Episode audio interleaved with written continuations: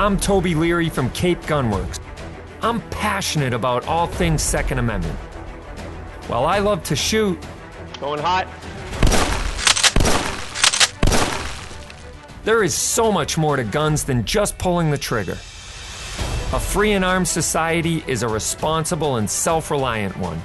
Join us to talk all things guns, freedom, and self defense. It isn't just about being armed,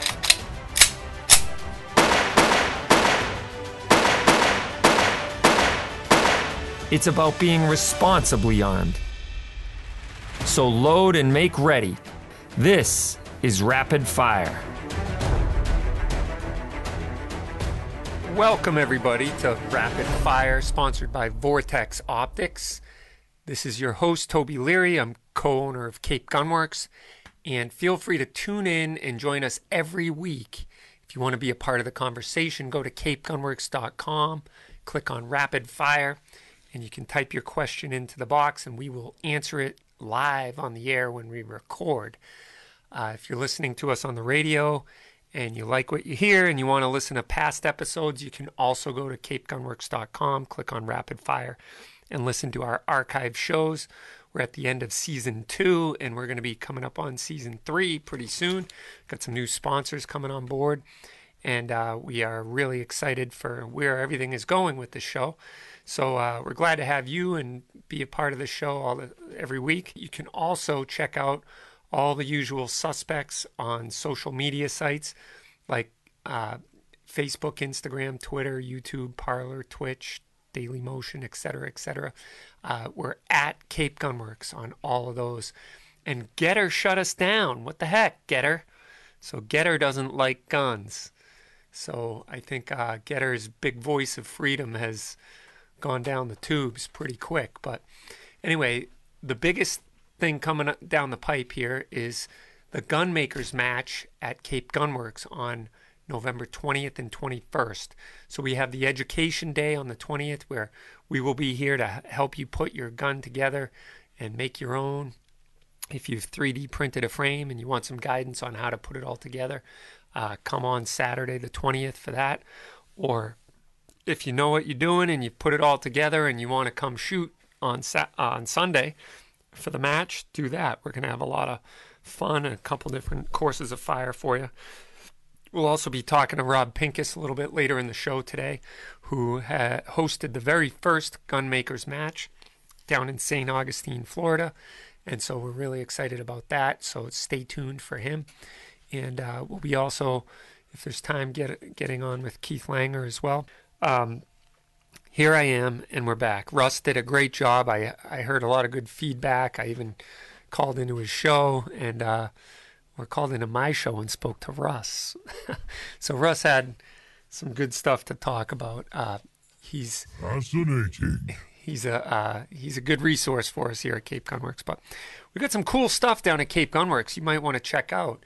We got the ever popular Barrett M82A1 in stock, the semi auto, and it took a year and a half for us to get this gun. It's been on order for a long time, so you want to come hurry down, run, don't walk, and drive fast and take chances because it's not going to last long. And uh, we got it for a good price. Um, so yeah, it's a it's a really cool gun. Um, it's only been here a day or so, but if you've ever wanted to see one, you can also rent one on our range if you've never shot that. If you've never shot the M82A1, it's the big Barrett 50 BMG, and uh, it's it's the gun all other guns want to grow up to be like. So, uh, and you'd be the you'd ha- you'd really up your social credit score by uh, you know owning a Barrett. So, if it's in your future, give us a call. Come on down and check it out. It's so cool just to have it on display at the shop, but uh, I know it's not going to last long. Um, anyway, we've sold a few over the years, and they're super hard to get right now. Um, but that's one of the cool guns. We also finally got a Nighthawk in 45. So we got the 45 ACP Nighthawk uh, Agent 2. So the Agent 2 is wicked cool. Um, and it's in the stainless finish. So you know, a lot of people have come in and handled the Nighthawks and they're like, I'm just waiting for the 45. Well, your wait is over. We finally have a 45 Nighthawk in the building. And we have a pretty good selection of 1911. So, all of you people who've been craving a 1911, we got Springfield, we got some Auto Ordnance, and we got Nighthawk Custom. Uh, so, yeah, come check them out. Um, but we got lots of guns, ammo, accessories. The shop is undergoing a big makeover. Um, got lots of archery stuff. We're still in the middle of archery season, so if you want to come uh, tune up your bow or get some new arrows and broadheads, we got all that good stuff for you. And we're still expanding. I think we're up to 31 employees in the shop right now, so we're constantly growing. We got some more guys coming in. Um, but we're going to get to some of the bigger news. Uh, so you're going to want to stay tuned after we get off the horn with uh, Rob Pincus. But um, we had uh, we had the oral arguments in the before the Supreme Court in the eh, New York State Rifle and Pistol Association versus Bruen, uh, the case that is challenging the requirement to give a reason to before getting your license to carry issued. So if the government doesn't like your reason, or you can't prove that, you know, snipers and assassins are following you home from work every day, they may or may not issue you a license. So people have had enough and they're decided to sue him. sue the government over it, which is good policy.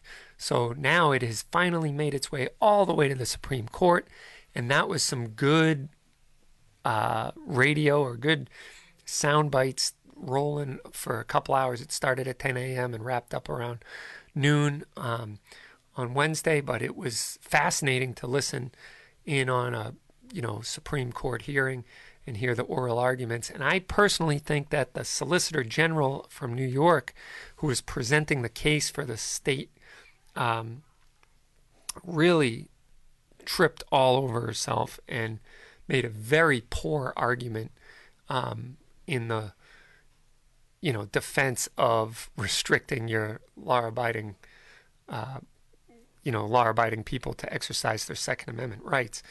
And I thought it was great. I think it was Justice Gorsuch at one point that made the comparison that we're all waiting for that like you don't need a special permit to exercise your First Amendment right.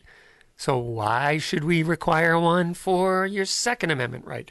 And they say, "Oh, well, uh, I'm glad you asked because this is getting into history, and they banned guns in Texas of all places back in 1871, and so you know, therefore, long history of banning guns, and, you know, making them."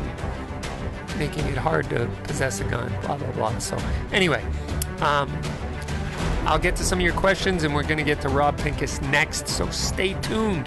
We will be right back. You're listening to Rapid Fire, and if you don't have your gun license, we have regularly scheduled LTC classes, including ladies only and couples classes. We will be right back. I'm Toby Leary.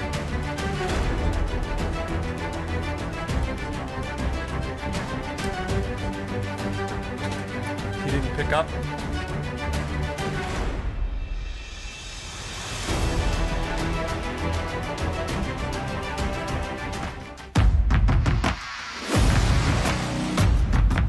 If you crave versatility in a tactical reticle, the new ARBDC3 delivers, with a host of features you need to adapt in the field.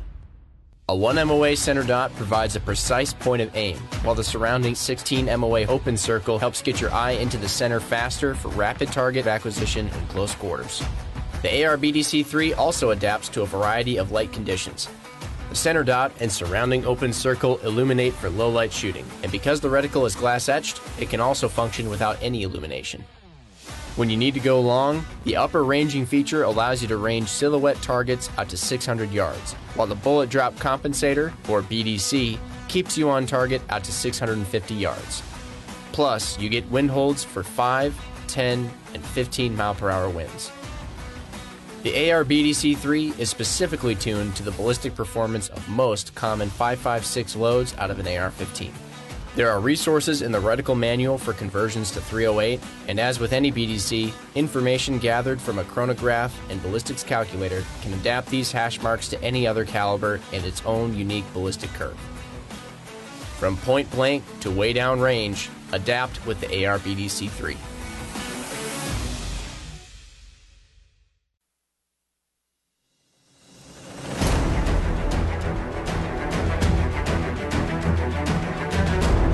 Right, welcome back to Rapid Fire. This is Toby Leary, and I'm pleased to have with us on the line Mr. Rob Pincus, who is going to be uh, involved in our upcoming Gunmakers match that we've been talking so much about. We're really excited about that. So, uh, Rob, thanks for joining us. How are you doing?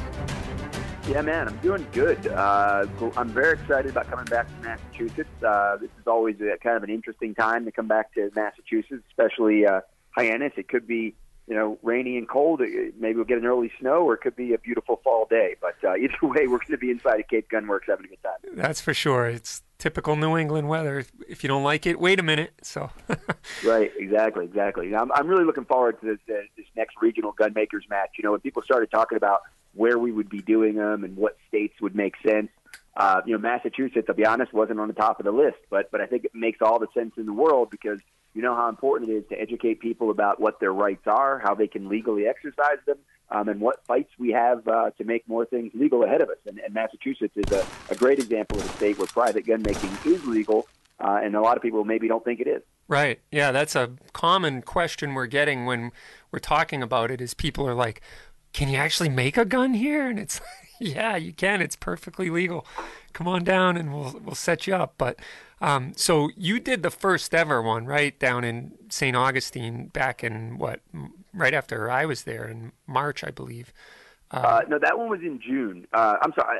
So we did we did the big event in June. This next year, we're doing it in March. So so the first annual Gunmakers match, the big event with you know rifles, uh, pistol caliber carbines, uh, braced pistols, and pistols with with 3D print guns, as well as the uh, the kit builds all of that was in June okay. of this year for the first time. Then we did a second one. We did a regional match here in Denver, where I am right now. Uh, Triple J Armory, great indoor range, and that one was cool because it was the first time that we did a and co-sponsored, by the way, with uh, Firearms Policy Coalition, an educational day about gun building the day before the oh, event, my. which is obviously what we're going to be doing with you guys too at Cape Gunworks. So, um, Firearms Policy Coalition got together with uh, with us. You know, Guns for Everyone National is the organization behind the gunmakers match. But Firearms Policy Coalition really had this idea of an educational bend to this, really making sure that people knew not only that they can do it, but helping them figure out how to do it. So mm. we're going to be doing that on this Saturday. I think it's the 20th. Uh, we're going to be doing that there. And, you know, Matt is coming up from uh, Rhode Island. He goes by 2A 3D Print. He's one of the best in the community when it comes to really being knowledgeable about the 3D printing stuff.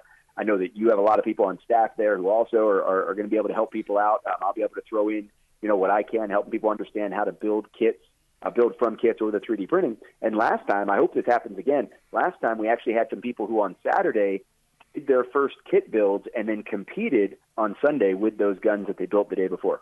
Yeah, that's what our hope is, and we have some stuff coming in. I know we ordered a bunch of parts, and we have plenty of those like fire control units from SIG in the 365 and the 320, and uh, I know that um, we have plenty of other accessories to go along with it, uh, and we have a lot of stuff inbound. So we're we're also talking to uh, JDS Supply and and whatnot, trying to get some more of the typical kits that they offer. But I also noticed that uh, it looks like Polymer 80 came back out with that buy build kit. They call it the AFT, and uh, aptly named. uh, but it looks like there's another whole uh, setup coming out from them that I'm really excited to to see. So that's yeah, that's the.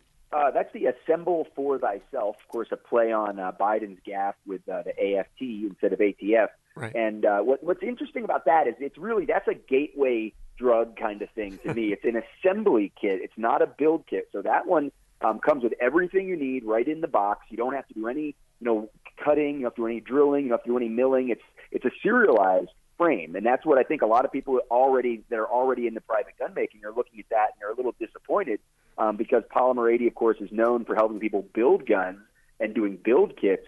This assembly kit is kind of what we're talking about, right? It's, it's getting people into the idea of making their own gun one way or another. So um, they haven't gone all the way back to the, the build, buy, shoot, um, where you have to, you know, actually make the gun, uh, the rec- you know, the frame, the receiver yourself.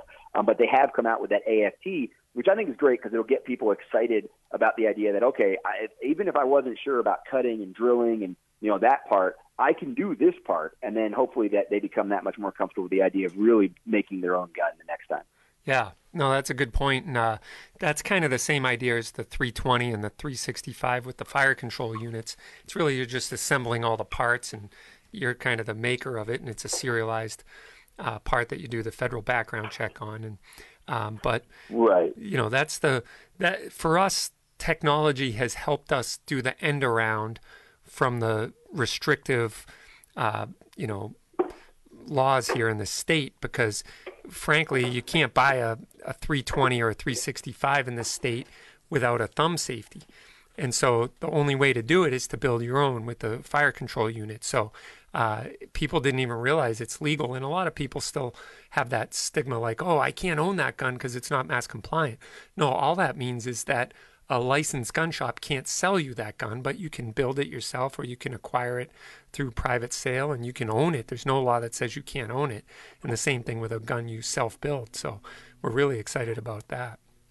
Right. That is that is very cool. And and you know, there is a distinction obviously between uh, just assembling a gun and building a gun and making a gun, and that's what the gun makers match is about. So for those who are who are listening and are interested in uh, joining us on the 20th and the 21st, the guns that everyone will be competing with on the 21st, those have to actually be privately made. So those have to be, you know, the, the traditional 80% or polymer 80 style kits, uh, the or a 3D printed frame, and that's a handgun only event. Um, people can get the details about the Gunmakers Match, the rules at gunmakersmatch.com or through Guns for Everyone National, and they're gfenational.com. Uh, I'm sure you guys have been putting up the links through Cape Gunworks as well. Um, I've had a lot of people reach out to me. Um, there's some people that were interested in coming in from out of state um, with questions, and of course, one of our other partners, Goal um, Gun Owners Action League, there they're going to have representatives as well uh, on site on the 20th and 21st. I know John Green's going to be there. They've been very helpful educating people about you know navigating that space of, of bringing guns into town, um, as well as what happens once they make one, um, because Massachusetts is a little different than. Uh, you know a lot of states when it comes to what you do after you've privately made a gun. Yeah, sure. And uh, all of this information is on the website, so that kind of backs up everything you're saying there. So they can go to capegunworks.com, and there's links to uh, the gunmakers match and all that. So, um, how was the like the first couple that you've done? This is what going to be the third one that you're participating in, or um, right, right. Yeah, and so how? What's the uh, standard? What can people expect to like on the education day and then going into the competition day? What was it like on the first couple of matches? Well, the education day is pretty casual. It really is just show up, and uh, lots of people who are already into gun making came by to, to you know kind of meet friends and make friends. You know, mm-hmm. a lot of people we only talk to each other on the internet, especially over the last you know year and a half. Um, there haven't been a lot of big events, and and the gun making crowd tends to you know, be a pretty private crowd, lots of, you know, code name interactions on Instagram or whatever. So when there's an event like this, um, we had a lot of people come out because they were already into it, just kind of wanting to meet other people, which is always fun. Right. And then, as I said, we had people who had never built guns before. I think four or five people had never built guns before kind of felt like, okay, this is cool. I can do it with supervision. You know, of course, um, there it's it's very specific. You know, we can't build the gun for you, we can't work the tools for you, but we can show you what to do, tell you what to do, and you know, call a call a pause if it looks like you're going going wrong in a way that's going to affect the way the gun will eventually work. Um, and I think that's great. It's really like a very safe kind of uh, safety net space for people to make make their own guns, even if it's something which gun makers might consider simple, like a polymer 80 build. If you've never done it before, um, you know you don't want to spend the money and waste it. You don't want to ruin it. Um, you don't want to have a gun that's not going to operate properly. So it's it's cool to do it in a supervised environment. Mm. Now for the competition event, anybody who's done um, USPSA, uh, two gun, three gun, IDPA. You can imagine like how you, how those pistol stages run. That's how the gun makers match pistol stages run. So you'll get a designated um, sequence of, of shooting positions, designated targets at each shooting position. You'll be told how many shots you have to put into each target at each shooting position. And uh, generally speaking, um, we tell people, you know, you can't go out on any stage with more than 60 rounds. Um, but we haven't had a stage yet that has required more than 30 and only a couple that have required uh, more than 20. So mm. it's not going to eat up a lot of ammunition. Um, there'll be three stages um, for, for everybody who competes. So you'll go through three stages. There'll be two divisions. It'll be the 3D printed guns and the kit build guns. And, uh, you know, we're looking forward to it. It'll be a, a relatively small event. Uh, people that have gone to a lot of competitions, you know, you can expect most of, of the people we've seen at the Gunmakers match are, are not – um, what I would consider, you know, world class competitors. It's, it's a casual group, it's a fun group, and, and that's what we want to do. We want to get people together who are interested in firearms, interested in building guns, maybe building guns for the first time, and uh, let them have some fun and maybe even, uh, you know, take home a plaque or win a prize. Yeah, that'd be great. And uh, you've been kind of taking this hobby by storm. I when I was there in March, you you were 3D printing, just you kept that thing going pretty much the whole time I was there, and you've certainly uh, evolved your your making into you know braced pistols and everything else. And last time we talked, you were talking about making your own hunting gun, and I know you got a hunting trip coming up, so I don't know if you got there or not, but you were hoping to be able to. Yeah, I did. So I did a, a 308 rifle, um, you know, the receiver for a 308 rifle, and uh, got it zeroed, got it ready to go. And I actually sat in South Carolina um, I was teaching classes. I did a, a, an event at uh, Wake Forest University, a guest lecture event a week ago today, and then I taught a class on Friday in South Carolina with South Carolina Gun School. And uh, the guy who owns South Carolina Gun School has some property, private land. So I, I went in, I bought my non-resident license, bought my deer tag, and uh, sure enough, I sat out there uh, one morning and two evenings and uh, just nothing came by. Uh, I was looking forward to, to taking my first year with a with a 3D printed gun, but the opportunity didn't uh, show up. I, I hope it will later in the season. Tomorrow, I'm taking off to South Dakota, so I'm doing a uh, annual archery hunt. Um, I think it's the eighth year we've done it, and uh, we've got a group of five, six guys. We're going to get together and, and just uh, have a good time for five or six days. And I hope that. Uh, well, maybe not by this time tomorrow, but uh, not too much later than, than this time tomorrow. There'll be uh, a doe on the ground because I always like to take a doe on the first day and, and then feed the camp the rest of the week with that doe, and I'll sit there with my uh, my other tag, hoping a buck walks out. Ah. Well, hopefully you put a couple down, and uh, I hope you have a wonderful time. And try not to work from the tree stand. But thanks for joining us, Rob. We'll see you soon. Let me know how you make out. Take care, bud. All right. The best legal protection you can get, text CGWMA to 281 603 0066. Text CGWMA to 281 603 0066. Remember, members can call lawyers anytime for even compliance questions. And we will be right back. This is Rapid Fire.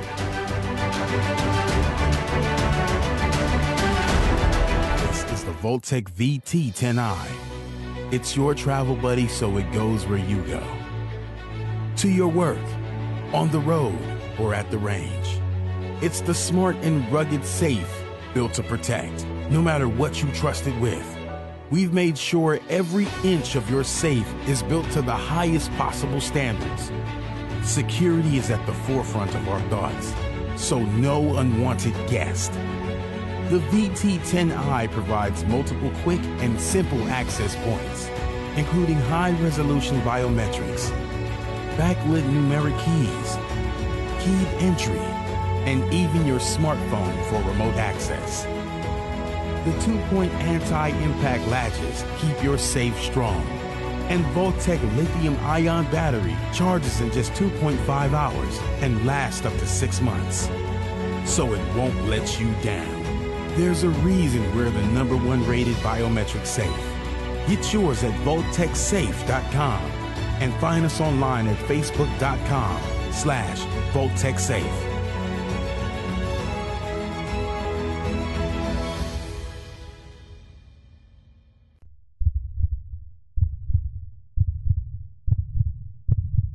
May your tag of a lifetime finally come through. May the snow pile up and the elk come down. May your socks always stay dry. May the herd bull finally break from the herd. And may your aim always stay true. Welcome to the next level. Welcome to the Vortex.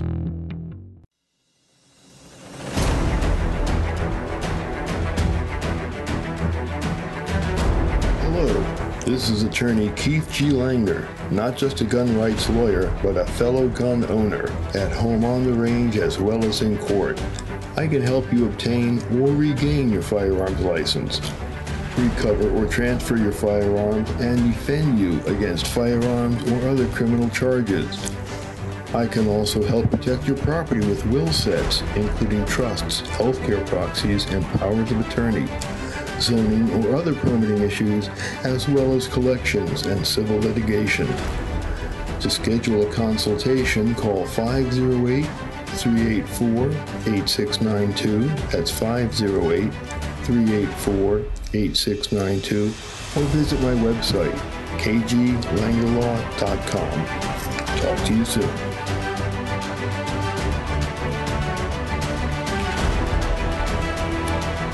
Welcome back to Rapid Fire.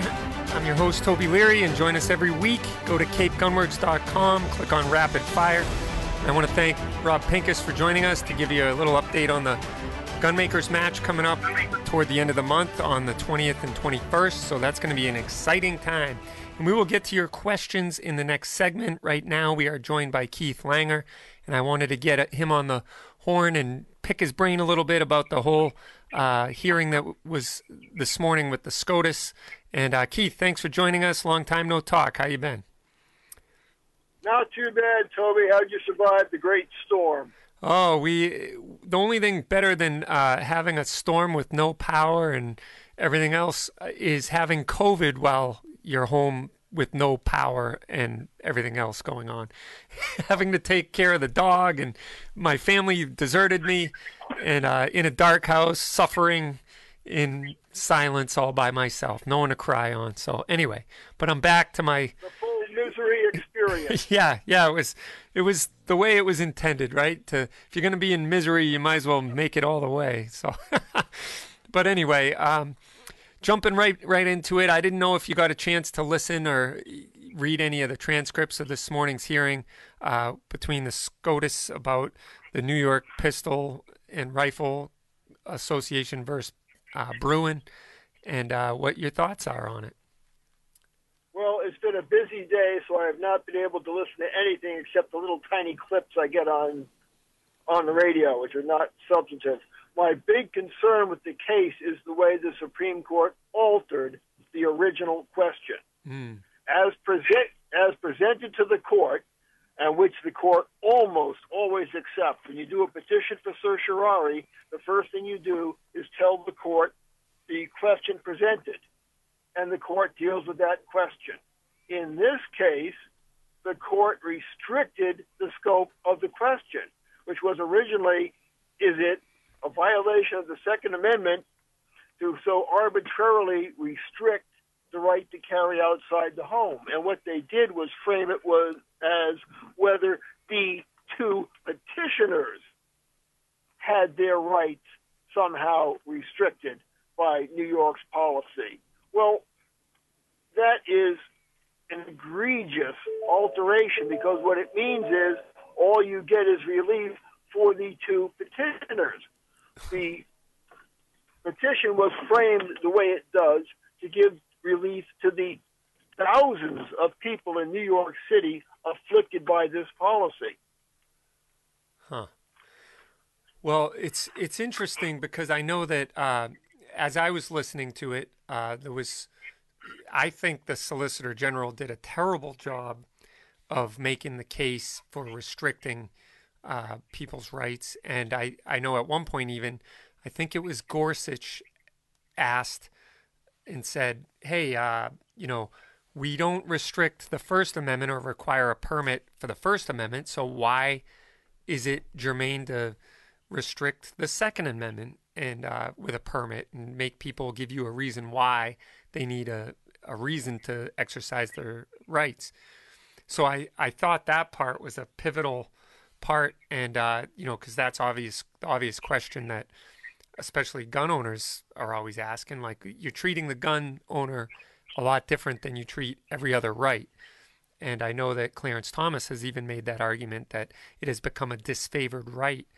And I think Gorsuch uh, or Alito, I'm not sure who it was, um, asked that question, and they, in in my opinion, basically just uh, did a terrible job and basically pointed to the fact that the, these rights have been restricted all the way back to the 1800s with Tennessee and Texas and Alabama and Arkansas. And uh, so, because historically a state has restricted the right, that going forward it should be restricted or be able to be restricted. That was their their argument. And a lot of those well, states are concealed carry now. I mean, uh, constitutional carry. So. Well, the real issue, if they want to play that game, is look at why were the rights restricted? Because they didn't want blacks to have guns. Hmm. That's where those states' gun control came from. It restricted blacks from owning guns. And then at the turn of the 19th century, New York gave us the blueprint for current urban licensing with the Sullivan Act. And the purpose of that was to keep the immigrants largely the Italians, uh, and before them the Irish, from having firearms. Hmm. So gun control was always aimed at restricting the rights of minorities. Yeah, I would agree that gun control is racist, and uh, it by far affects the minority populations and generally the poor urban populations, uh, which tend to be, you know, minority. And uh, so to this day, I, I see gun control as racist. And, uh, you know, I think that one of the good movements forward is the fact that uh, Virginia has now elected a uh, minority attorney general and uh, lieutenant governor. So I love that picture of the lieutenant governor standing there with her AR 15. So the very first uh, black woman to hold office statewide in the state of Virginia, and I think that's a awesome mandate on the on the Second Amendment. And you know, um, it was a good day as far as the Second Amendment is concerned in the state of Virginia. But um, yeah, I see. She, she's also not Native American. She was an immigrant she joined the Marines before she was even a citizen and became a citizen afterwards. So you've got a woman, again, from Jamaica, came here. She out Harris's Kamala Harris. Yeah. And the funny an ex former Marine. And the funniest headline is that this election was racist.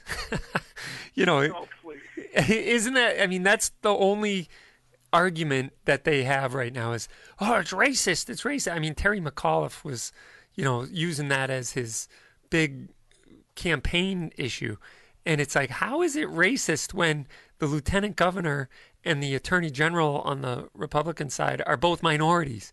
So it's that, oh, it's reverse racism, I guess. I don't know. How do you explain that? because they have to number one, it's about the only play they've got left in their playbook, mm-hmm. and it distracts from the real, I think, the real issue in Virginia. People were sick and tired of the school boards running roughshod over parents' rights, parents' control over their children, and parents' control over what the school teaches their children. And when you've got the Biden administration unleashing the FBI on parents who have the temerity to challenge critical race theory in their school board meetings, I think that put even the uh, the moderates over the top.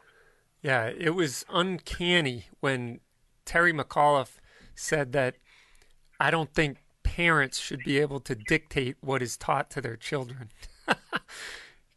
I mean, the uh, audacity. Well, statists think citizens are property most importantly, the children, because the children are easier to manipulate and program for the next generation of statists. It's unbelievable. It is just, you know, the fact that I feel like he said the quiet part out loud is even more remarkable. And that just shows how elitist and how they feel that they're, um, you know, they're, the audacity you know, it's not going to trickle down and come back to bite them in the butt. Well, this one came back to bite them in a big time way. And I think there was a, a referendum on, you know, what parents really think about that. And they said that was the number one issue amongst parents was the whole critical race theory. Uh, so and Biden unleashing the FBI yeah, two weeks before the election was it, it was a windfall for the Republicans. They they could not have asked for a greater blessing. uh, I agree. I agree. And uh, now we just have to see what happens in New Jersey because that's still twisting slowly, slowly in the wind. Right.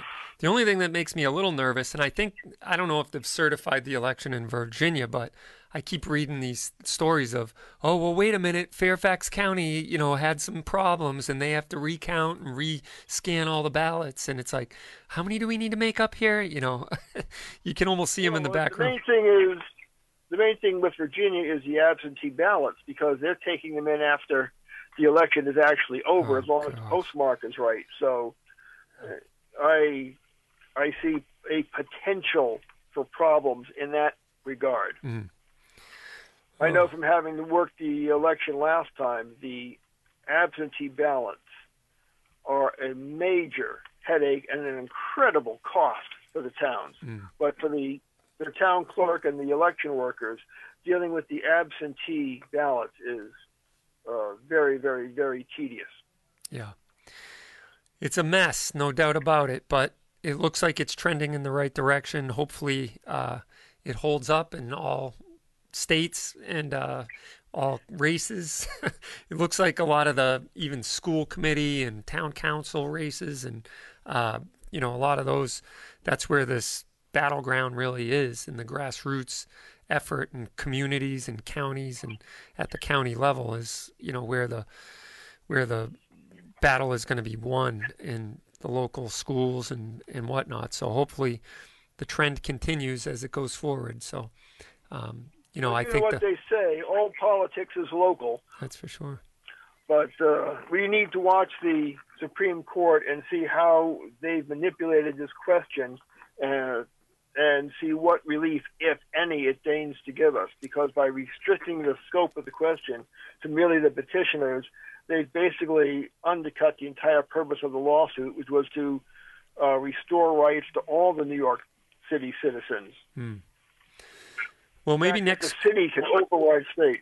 yeah, it's certainly not going to, we're not going to know anytime soon, right? This is going to take months, I'm sure, to, Oh yes. to matriculate. um, but let's hope that uh, the the court makes a a ruling in favor um, that in a way that's very broad to um, you know basically smack down the eight states that still archaically restrict people's rights. And uh, you know it would be a good it would be a good windfall for the second amendment that we haven't seen in a long time. I'm going to say the last thing we had that was even close to a win was the great um, pepper spray case, and that was right here in Massachusetts. Right. And Clarence Thomas was still alive. You mean, I mean, uh, uh, Scalia? Scalia, excuse me. Yeah, because he wrote the, uh, Scalia was the still opinion. alive. Yeah. Yeah, yeah, that's what I meant. So, all right, Keith, thanks so much for your wisdom. As always, we appreciate you opining on the subject of law, and uh, we'll see you next week. And uh, if you haven't taken a private lesson, you can get one on one instruction tailored to you. We have lessons for pistol, rifle, and shotgun. You can come test out different guns. Book one now at capegunworks.com forward slash privates. So we would love to have you, and we have a lot of great instructors here that'll tailor a course for you. All right, we will be right back after this. You're listening to Rapid Fire. I'm Toby Leary.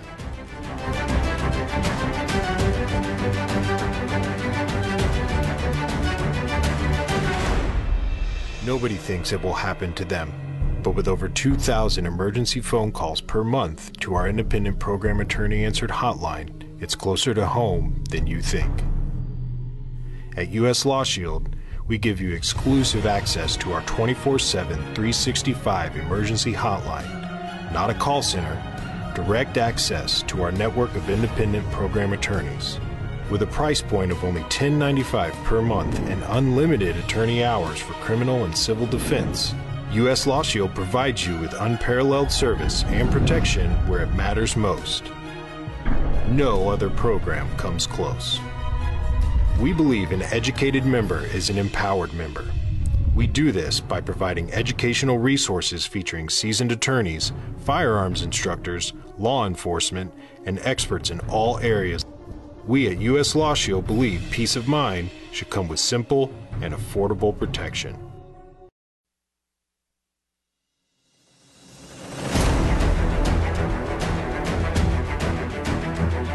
All right, welcome back to Rapid Fire. I'm your host, Toby Leary, co owner of Cape Gunworks, and you can join us every week. If you tune in, you can go to capegunworks.com, click on Rapid Fire, and you'll be notified when we go live so that you can have your question answered, which we are going to do in this segment. And I apologize for those who've been waiting patiently on the chat here. Um, let's jump right into it. Schumann says, Do you guys have an RFB on the range for rent? And unfortunately, we do not. Um, that is a hard gun to get, and we don't uh, get enough of them to kind of dedicate one to the range. Uh, everyone I get is already kind of spoken for, but we have an RFB on the floor right now. So if you want to come check out the 308 version of that gun, you can check it out. And those take the FN FAL metric mags. So there are pre-bands floating around if you want a high cap version of that gun. Um, and PS says uh, that he had COVID around the same time when we uh, were without power. And uh, he says, How are you feeling? Because my chest is still killing. Well, I feel good now, thank God. Um, my chest never really hurt. My back hurt like a son of a gun. And my throat and a bunch of other stuff. Everything hurt for a while there. But uh, I feel pretty good. I actually played hockey last night, so that was exciting. And uh, yeah.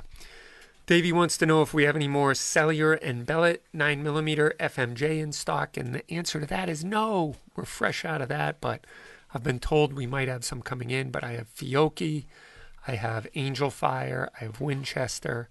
So, but we are running low on 9mm FMJ, but hopefully we'll have more in soon. I just ordered a bunch of, uh, bunch more Angel Fire, so they have some great uh, warranty on their ammo and uh, we got the 115 grain instead of the subsonic stuff. So excited about that. Jeff was saying it was great to listen to the oral arguments today. And I agree. I thought it was fascinating. I was on a conference call from like 10 to 11, so I only got, caught the last half hour, 45 minutes of it. But I found it to be fascinating because um, I've never really heard a, a Supreme Court proceeding before. But what was interesting was how um, there was no waste of time. I found it to be very efficient, and they only argued for two hours, but it was basically open shut. You know, you got a question, you got a question. All right, you want to clarify that? You want to clarify that? All right, next. I, I mean, it was efficient, and uh, I found it interesting that they heard arguments for two hours. The, all the justices were asking questions and follow up questions, and I found the Solicitor General from uh, presenting for the, I don't know if it was for the federal government or for New York State, but uh, I found her to be very confused and tripping over herself, and uh, you know, hopefully the the whole nine yards, you know, comes out favorably for us. So, but that that'll be good. Um, P.S. says Toby is not Russell. Yes, that is true. So we we both have our differences. I don't think you'll confuse me with Russell when you walk in the shop anytime soon. Um, and I guess that's a dig at me, meaning like Russell does a better job at my show than I do at my show. So uh, hats off to you, Russell. And uh, Russell was hanging his head a little bit today. He's like, I got my first negative comment. Someone said Russell is not Toby. So maybe that's where this comment's coming from to perk him back up. And uh, you just can't read the comments every time there, Russell. So um, what kind of gun is that behind me hanging on the wall? Um, I have my short barreled rifle. It is a Seekins Precision SBR. Um, it's the first SBR I ever built, and I've been shooting it ever since, and it's loads of fun. And I paid the $200 tax stamp on that gun, and uh, I'm a big fan of the Seekins Precision. Uh, I think their guns are phenomenal, and uh, we used to sell a ton of them before the edict came down on the day of infamy on 7 2016. But anyway, Remember that if you're looking for legal protection, text CGWMA to 281 603 0066. That's CGWMA to 281 603 0066 for a very special offer on U.S. Law Shield self defense membership. And we would love to have you join. And you'll get a good deal if you use that code. All right, thanks so much. Stay tuned. This is Rapid Fire, and we will be right back.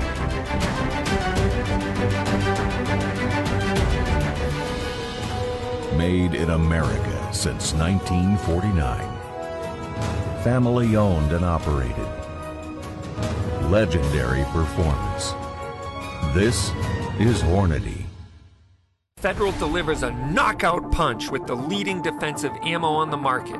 Federal Punch hollow points are accurate and reliable in all defensive situations. When you need reliability designed to provide a balanced mix of effective penetration and expansion, you need Punch defensive ammunition from Federal, the leader in nickel plated brass ammo with a sealed primer to deliver reliable feeding and ignition. Get Federal Punch defensive hollow point ammunition here at Cape Gunworks.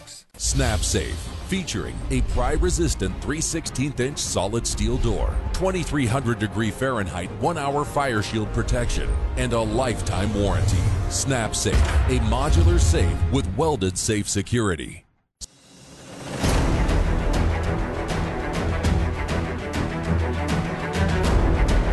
Welcome back to Rapid Fire. I'm your host, Toby Leary. Join us every week at capegunworks.com. Click on Rapid Fire, and you can get our live broadcast of the show. And also, you can chime in and let your question be heard, which we are going to get back to some of your questions in a minute. And we appreciate you guys tuning in every week. We have a new sponsor, in case you didn't notice. Uh, Federal Punch is now a sponsor of the show. We're really happy to have them on board. And so we just aired their ad for the first time. And so this is the very first ammunition company to sponsor the show. And we're really excited about that. They've launched that punch series of ammo. We got a good supply of it in 22. You don't really think of 22 ammo as a self defense cartridge, but they have redesigned the 22 to have extra punch for those who do choose to carry it. And there's a lot of people who do. Um, uh, you've heard the saying, like it's better to have a gun than not have one. And so, what's the best gun to get is the one you're going to carry. So, uh, would like to have, um, would love to have you guys come down and check it out and see what you think. It is a flat nose bullet, and in their centerfire cartridges, it's a it's a bonded jacketed hollow point. So, anyway, uh, yeah, we're glad to have them on as our silver sponsor, and uh, Vortex is obviously our premier sponsor. Um, they're the platinum sponsor of the show. And uh, so we're happy to have both of them on board. Anyway, uh, let's get back to some of your questions here. Um, let's see. Uh, Abram says, So we can own a P80 in Massachusetts? I'm still confused on the whole build your gun thing. Yes, you can. So uh, you can build your own polymer 80 pistol, and uh, once you get it all done, you can then go ahead and re- register it in the state of Massachusetts. And so it's a it's a wonderful way to get a Glock clone or a Glock knockoff. And the uh, Polymer 80 makes a phenomenal kit. I think that uh, works really well. They also make a frame for the 320s. So I really like their 320 frames, the full size 320 frames. So um, check those. We have both in stock at our shop here, and uh, yeah, would love to have you check them out. Um, let's see. Uh, Bob thinks Justice Robert Roberts is going to screw us on this decision, which he might, but I think he's outnumbered. Thank God. Finally, uh, I think Amy Coney Barrett has really tipped the scales. Um, so I don't think we're relying on Justice Roberts anymore. He has really disappointed in so many of his decisions, and uh, just goes to prove you never can tell. Um, I think somebody has leverage on him, frankly. I don't know what his reason for turning so uh, sharply against, um, you know, he was nominated by, I think, uh, President Bush, and um, yeah, you'd think that he would be a much more conservative justice than he is and he was when he started out, but he has really gone the wrong way on a lot of stuff, um, in my opinion. But anyway, I don't think it hinges on him anymore, thankfully. So that's good. Um, and Abram says, "Oh, thanks. Uh, yes, I agree. Mass laws are crazy." Uh, he's replying to somebody who says you got to still register the gun through the M through the Mass EFA 10 portal. Um, so yeah, you still do have to do that. We still live in a registration state until that is deemed unconstitutional. But I think that's been challenged in lower courts and held up. So uh, until that makes its way up to the Supreme Court, I think we're stuck with it. Um, you make me? Jeff says, did Keith have a chance to look at the 80% lower that you put a fixed mag lock onto last time you spoke? I think you were going to send him a unit.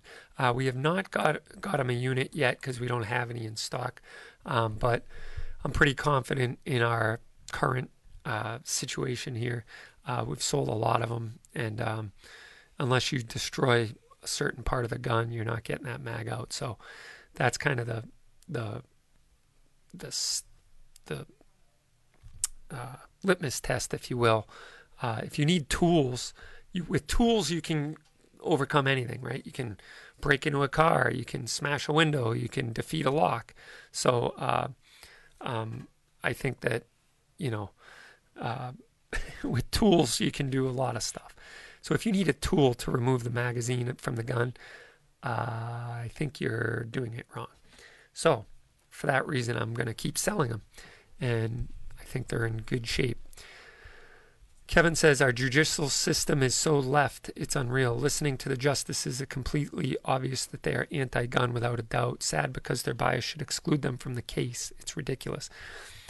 I would agree if you take a lot of their questions on the surface, but I think a lot of them, like the one Amy Coney Barrett asked, uh, made it sound like she was uh, voicing her support for the way that um, the Solicitor General was uh, coming across, but I think it was almost a way of saying, like, oh, there you go. Like it was contrasting. So there's certain things you got to look at. Number one is the question uh, and how it's phrased. And number two, what is the obvious answer to that? And number three, what does the law say about it? Um, so once you kind of process some of these questions and some of the answers that the justices gave, I think it um, it paints the the people trying to restrict rights into a corner. That's the way I saw it. So, but I know what you mean. If you think about how some of the, I mean, some of them are definitely against guns. You know, I think it's Sotomayor. Uh, you know, it's not. You can't hide the the the drip that comes from her that you know you already know which way she's going to vote but um, maybe I'm I'll be surprised I don't know and like Keith said maybe some of the like Justice Sotomayor will surprise us because she's a minority and maybe she'll see that hey yeah gun control has historically been used to restrict uh, minorities from obtaining guns and hopefully that is a chapter in the dark past of America and I want to shine the brightest light we can on that. And I hope that those are debated about when people are, um, you know, presenting these cases or when the uh, justices are deliberating. Um, so, anyway, uh, let's see. Um, Chris is wondering what the rule is on a pistol as far as weight, and I believe it's 49 ounces with a detachable magazine. If it has a detachable mag and it's 49 ounces, it is considered an assault weapon. But I don't believe that the uh, weight issue has any bearing on a pistol as long as it doesn't have a detachable mag. I mean, the Thompson Contender is on the pistol roster or the firearms roster, and I'm sure that gun is, you know, with a 15 inch barrel that's chambered in 308 or whatever it is, uh, is probably over 49 ounces. So, um, yeah, I think that it only matters if there's a detachable magazine. So uh, hopefully that clears it up, Chris. Um, so yeah, and uh, PS chimes in on that that a pistol can't be over 50 ounces, but it has to have a fixed mag. If it has a fixed mag, the assault weapons ban does not apply because the fixed mag and anyway, et cetera, et cetera. So hey, Buckaroo, how are you? And uh, so yeah, get your questions in if you want them answered. Um, and there's plenty of buzz out there today from. I mean, there's a lot going on. The whole election, then the uh, Kyle Rittenhouse trial is underway, not to mention the whole oral arguments before SCOTUS. And uh, so, yeah, jump on the blogs, jump on uh, ammoland.com. You got tons of articles to read out there, and uh, you can also listen to some of um, Gadgets and Gear, uh, Jared's channel there on YouTube. He does a great job breaking all this stuff down. So, all right, we are done with this first hour of the show. So uh, don't go anywhere. You can jump in on the second hour if you're listening on CapeGunworks.com. And if you're listening on the radio, we will see you next week unless you're on WCRN. Stay tuned for the second hour. And uh, thanks for tuning in. Remember, the show ends here, but it goes on for another hour. So tune in at capegunworks.com slash rapid fire and join us on the range or extended questions and answers to your Second Amendment questions. I will be right back, so don't go away. God bless, and you're listening to Rapid Fire. I'm Toby Leary.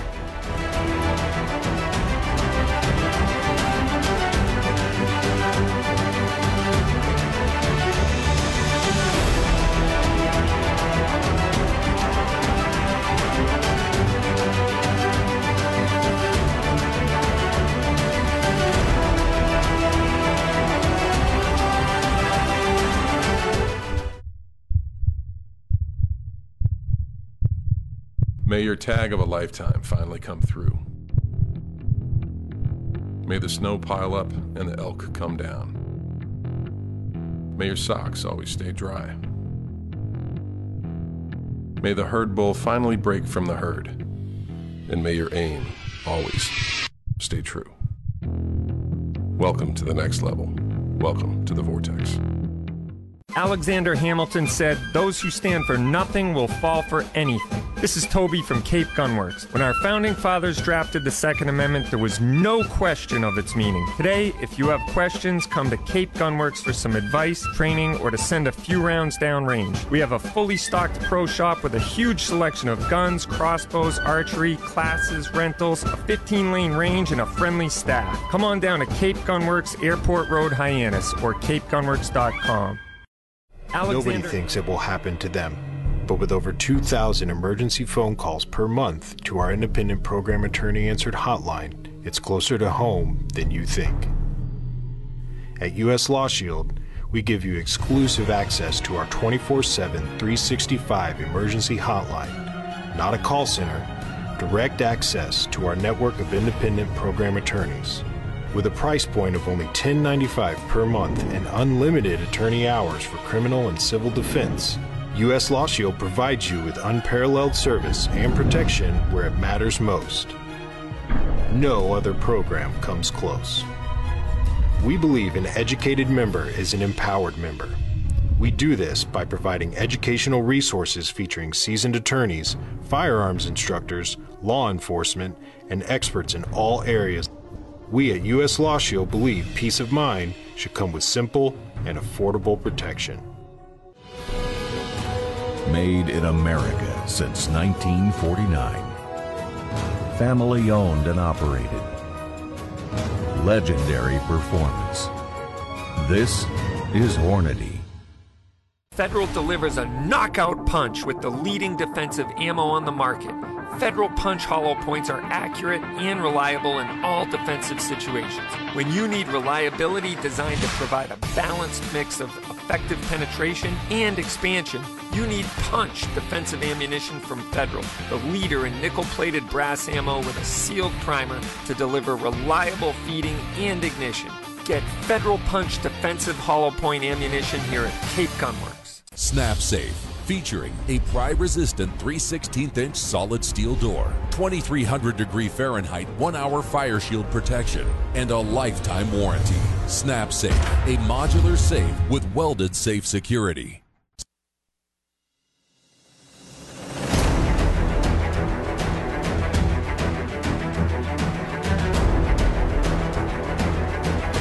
Welcome to Rapid Fire, sponsored by Vortex Optics, and tune in every week at CapeGunworks.com. Click on Rapid Fire to join the conversation. Remember to like us on all the social media platforms at Cape Gunworks on Facebook, Instagram, Parler, Twitter, GETTR, even though they took us off, uh, Twitch, Daily Motion, Telegram, Rumble. Are we on the new one yet? The which one? The new one doesn't exist yet. It's coming soon. Truth Social is coming soon. We will be on that as well. So yes, you can find us on all the big tech at Cape Gunworks, and we are being further restricted just on about on a weekly, daily basis now. Every time I open up my Instagram app, I have a new post that's been removed for violations of their terms of agreement. And what's funny is they change the rules as they go. So what was possible two years ago is no longer possible. And so they go through and mine out the stuff that violates the new rules, even though it was perfectly within the rules. mo- perfectly within the rules two years ago when we made the post. And then that knocks against you. So after three strikes, they're like, your whole account is in danger of being suspended because of the post that you did two years ago when it was perfectly fine to do. And basically, it's showcase a nice gun and actually put a price on it. So, yay! What way to go for the First Amendment there, big tech. So, anyway, I'm sure we'll continue to fight that battle. And uh, it's sad that um, companies that profit from people talking and they consider themselves a social media platform uh, also profits in censorship. So the very thing that makes them able to exist, i.e., the First Amendment, uh, is the very thing that they use to restrict to restrict our our rights. So, yeah, I know it's a private institution and they can do what they want because it's private, but I think they should have their Chapter 230 immunity protections revoked if they do Finish him. if they do restrict free speech in any way, shape, or form, like they do. But that's a long debate for another day. So, anyway, there you have it. But uh, welcome back to the second hour of Rapid Fire. We're glad you're here, and hopefully, you guys got to listen to some of the some of the stuff that is coming down the pipe. Uh, we had elections. Uh, we had the Kyle Rittenhouse trial is underway, and I found it interesting that on the day the trial started, um, the day that the trial started, a new video surfaced of the shooting and how he was actually being pursued, and someone saying something to the effect that you're not going to be able to do that, MFer, or whatever he said, uh, meaning like he's hunting him down to kill him. And uh, he, you know, he was attacked a couple of times, uh, once with a skateboard and once with a firearm, and then another guy hunting him down. And so uh, this is a whole new set of video that has been released. What it's like, what took so long? Why does it have to wait until the trial starts for this stuff to surface? Like, why couldn't it have come out all at once? It may or may not have affected him being charged in the first place. But anyway, he was obviously being pursued, and uh, you know, I'm sure that it's uh, a case that is under the scrutiny of everybody, but it, you can already already see the writing on the wall that if he gets off, um, that it was because of racism. That's the excuse for everything these days is racism. Uh, but I don't think it was racism. I think he legitimately did shoot in self defense. Now, you could have the argument what was he doing there in the first place and why was he armed? And, you know, is there really this Good Samaritan thing where, like, you're there to protect everybody? But if you see the video that was released a couple days ago when they pan out and they show the drone shots too, and everything that's going on, like cars burning, people looting, actively destroying property, and you know, no one there to prevent it. Like at what point I'm I'm a big proponent of not defending stuff with lethal force. All right, especially in my own in a home or a business where like someone wants to steal the computer. Okay, take the computer and go. I'll replace it. We'll deal with it. I got it backed up. We'll we'll call the cops and we'll let them deal with it. But what about when the cops don't come to the aid of people? They're told to stand down. They're not going to go stop people from looting and burning your bu- building or your place of business, everything you've invested in. And frankly, maybe insurance will cover it, maybe it won't. What if insurance has limits like $100,000 limit or a million dollar limit and there's $3 million in damage? You know, I can't afford to take a $2 million hit. So at what point does defending your business or defending your property actually makes sense? And this is a whole new way of thinking about self defense for me, whereas I've been a proponent of not defending stuff with lethal force. But frankly, I'm a little nervous that the stuff quickly becomes life if people do breach the building in the or breach the home. Uh, so, you know, there's obviously a clear line of when life is threatened that has been crossed, and now lethal force makes sense. But I've never been a big proponent of defending property with lethal force if it could be easily replaced. But when you see riots occurring in places and first responders refusing to come to the aid of people that are trying to preserve their livelihood and their businesses and their uh, you know their personal assets and basically everything that they own. And if all that goes up in smoke or all that goes up in flames um, you know will insurance actually repla- repair it uh, replace it? Do you even know what you have? And there's stuff that can't be replaced. Um, but the the irony of all that is it wasn't something that we really had to think about. I mean, yes, there was extreme stuff, you know, LA riots a few years ago in the late 80s, early 90s. I can't remember exactly when that was, where the whole rooftop Koreans defended the, their businesses with arms.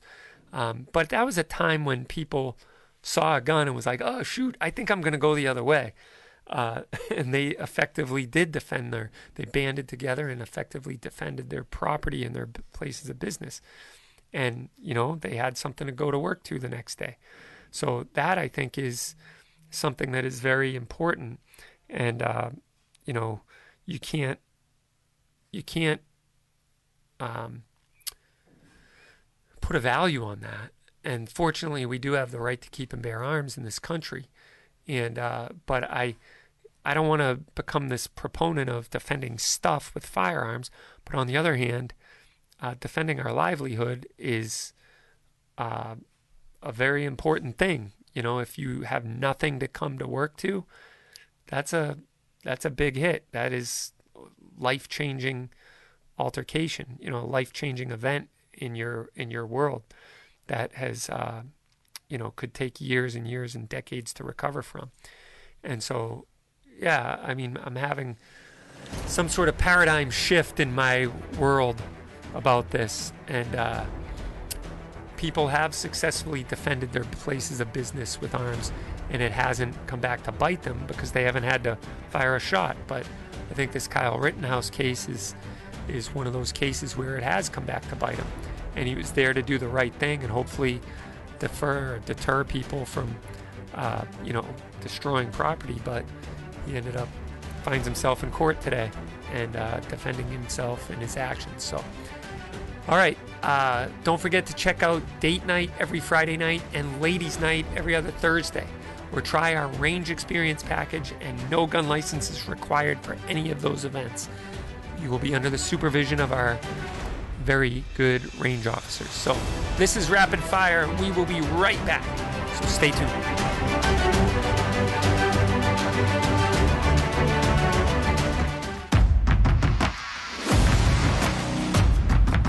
If you crave versatility in a tactical reticle, the new ARBDC 3 delivers, with a host of features you need to adapt in the field. A 1 MOA center dot provides a precise point of aim, while the surrounding 16 MOA open circle helps get your eye into the center faster for rapid target acquisition in close quarters. The ARBDC3 also adapts to a variety of light conditions. The center dot and surrounding open circle illuminate for low light shooting, and because the reticle is glass etched, it can also function without any illumination. When you need to go long, the upper ranging feature allows you to range silhouette targets out to 600 yards, while the bullet drop compensator, or BDC, keeps you on target out to 650 yards. Plus, you get wind holds for 5, 10, and 15 mile per hour winds. The AR BDC-3 is specifically tuned to the ballistic performance of most common 5.56 loads out of an AR-15. There are resources in the reticle manual for conversions to 308, and as with any BDC, information gathered from a chronograph and ballistics calculator can adapt these hash marks to any other caliber and its own unique ballistic curve. From point blank to way down range, adapt with the AR BDC 3.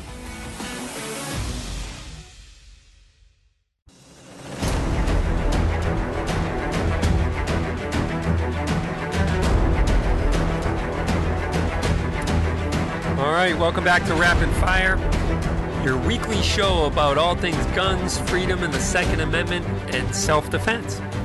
And we're glad you're here. Uh, so you can join us every week if you go to capegunworks.com, click on Rapid Fire, and you can call into the show or type it in the chat. And we'll get to your questions. But don't forget to join us for the Gunmakers Match, a shooting contest for gunmakers being held at Cape Gunworks on the, for the very first time. November 20th and 21st. November 20th will be the educational part of it. You'll hear from uh, people uh, that can help you build your very own gun. And hopefully, once you get it built, you can use it in the Gunmakers match the very next day, Sunday the 22nd. I'm sorry, Sunday the 21st. We will be having the uh, the match, so it'll be great. So go to capegunworks.com and click on the Gunmakers banner to register. It is sponsored by Firearms Policy Coalition. It is sponsored by Gun Owners Action League and uh, Guns for Everyone. So we're really excited about that.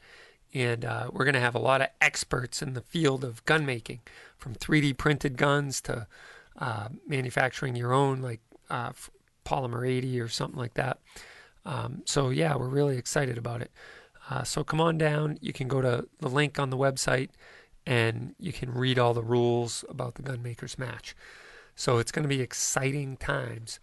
Um, we're really looking forward to doing this in in the great state of Massachusetts, and uh, it'll be it'll be a lot of fun. So um, let's get back to some of your questions. Um,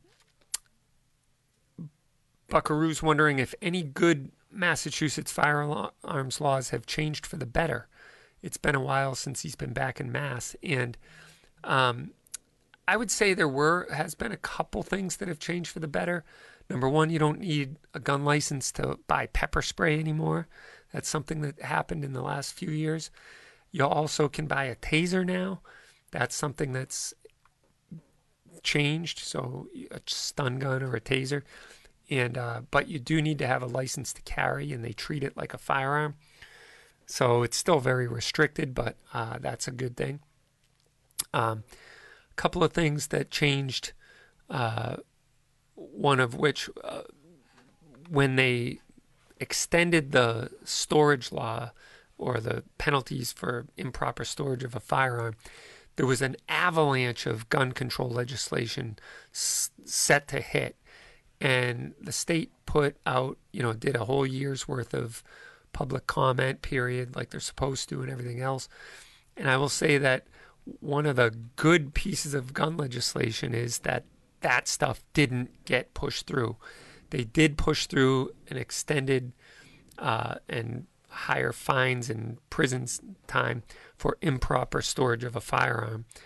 Uh, but on the other hand, all the other stuff that was slated to fall on us, like a piano falling out of a skyscraper, didn't happen. So I'm going to call that a win that we were able to stem that off through the public opinion and uh, you know the public comment period. So fortunately for that, and then we've been at this Mexican standoff ever since, where nothing really has happened pro or against guns. Um, I know that lots of stuff gets introduced every year by the usual suspects, the Cynthia Creems and the the like, um, but we have not had anything get voted out of committee, I believe, and so for or against guns. So hopefully uh, we'll see some good movement in the Supreme Court here on these this case, which could affect us here in Massachusetts.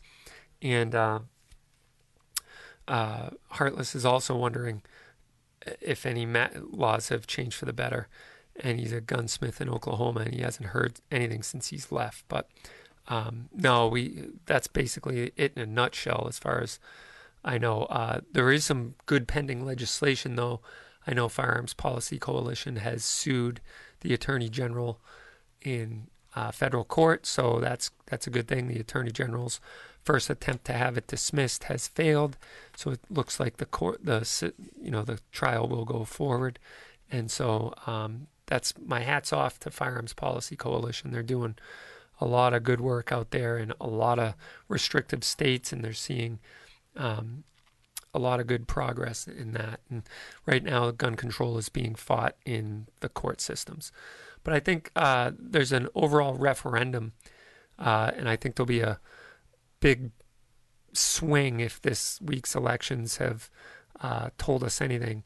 You'll see it in 2022 and 2024 um, to pro gun candidates, and I'm hoping that's the case. I think that people, especially, are very tired of big government in their tyrannical ways. Uh, imposing upon us in so many different ways, as far as uh, guns and First Amendment and mandates and critical race theory and uh, the audacity of coming out and saying parents don't have any say over what their children are taught. This is the type of stuff that never used to be said out loud. And now, in their arrogance and elitism in the, the swamp, feels that they can just come out and say the quiet part out loud, which I'm I'm glad they are because I think it's waking up a lot of people to um, how important each election is. And like Keith Langer said in the first hour, all elections are local, and it's so true.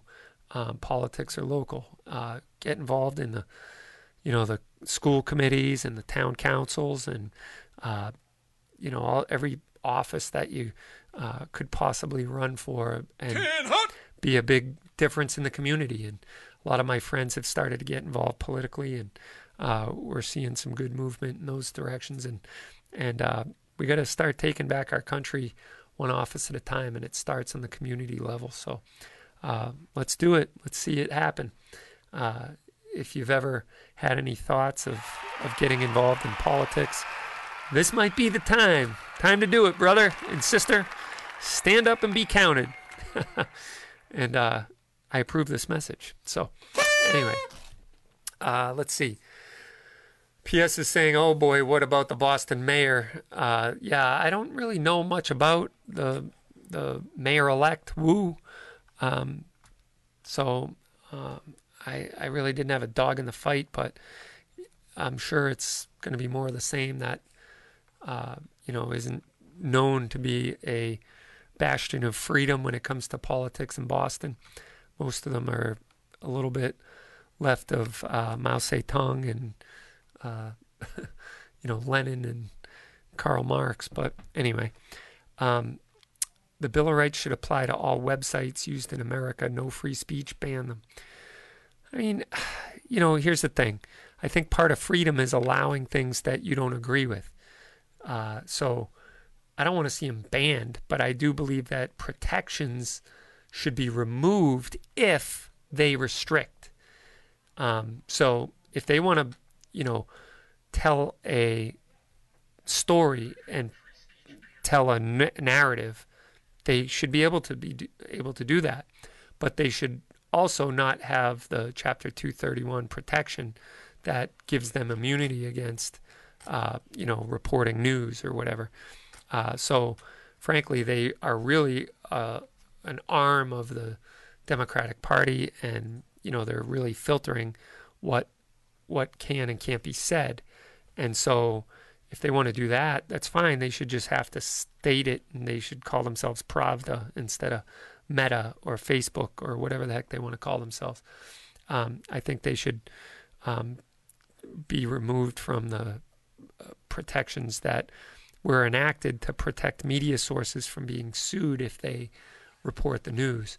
Um, but uh, you know, even media sources uh, don't have that protection if they slander. So a lot of them uh, find out the hard way. They can't just say whatever they want, like uh, CNN and a lot of the other ones that got sued by Lin Wood for the Covington Catholic boys, who uh, stood their ground and basically just stood there and uh, the the mainstream media took them to the behind the woodshed, and then Lin Wood returned the favor, and now that Covington Catholic boy is is like a you know he might be a billionaire by now because he's four for four on the lawsuits that have settled out of court, and they haven't even revealed what the amounts are. So you know they're all hundreds of millions of dollars, um, which I'm hoping will eventually defund these groups that are, uh, you know, hell bent on restricting your First and Second Amendment. But anyway, I don't know how I got down that rabbit trail. Uh, Conan saying, Did I hear the good news? He got all his guns back from the OUI incident and he has been found not guilty. And for some reason, he gets a delay every time he buys a gun, which will take some time to clear up, I'm sure. And uh, delay is better than a no. Um, I thought you got delayed before, though, so maybe not. Um, but anyway, I'm happy that turned out favorably for you. Uh, and so, um, let's see here. Brian saying Russell did a good job. You both bring a unique and different perspective. Well, thank you. I'll give him an attaboy, Brian. I know Russell uh, is is a good gun guy and he can talk guns, so maybe we'll have him fill in some other time. But speaking of filling in, I am filling in for the Grace Curley show on the 22nd of November, which is Monday, the day after the Gunmakers match. And I'm also going to toot my own horn here, and I'll be filling oh, in for my. I'm going to be filling in for Howie Carr on the 12th in the six to seven o'clock hour. So you want to stay tuned oh, for that no. one. Yes. So set your cl- alarm clock. Fascinating. Set a reminder to tune in on the 12th, Friday the 12th. Uh, so that's a week from Friday. I'm looking forward to that, and we will have fun. We'll take your calls, talk guns, freedom, Second Amendment, self defense on the Howie Carr Radio Network. That'll be exciting. So, anyway, you want to make sure you get the best legal protection. You want to text CGWMA to 281 603 0066. Text CGWMA to 281 603 0066 for the best legal protection and a good discount. And members can even call the lawyer anytime they want, even for compliance questions. So get on board. This is Rapid Fire, and don't go anywhere. We will be right back.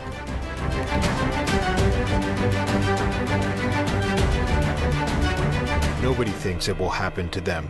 But with over 2,000 emergency phone calls per month to our independent program attorney answered hotline, it's closer to home than you think.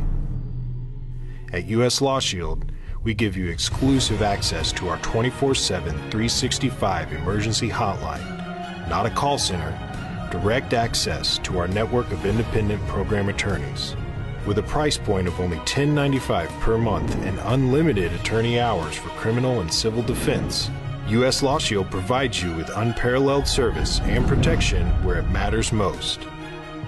No other program comes close. We believe an educated member is an empowered member. We do this by providing educational resources featuring seasoned attorneys, firearms instructors, law enforcement, and experts in all areas. We at U.S. Law Shield believe peace of mind should come with simple and affordable protection.